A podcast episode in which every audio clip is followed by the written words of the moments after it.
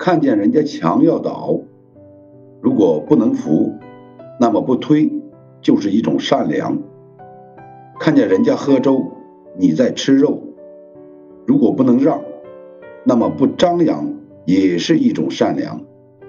善良像是过了时的字眼，生而为人，请务必善良，未经他人苦，莫劝他人善，不求你雪中送炭。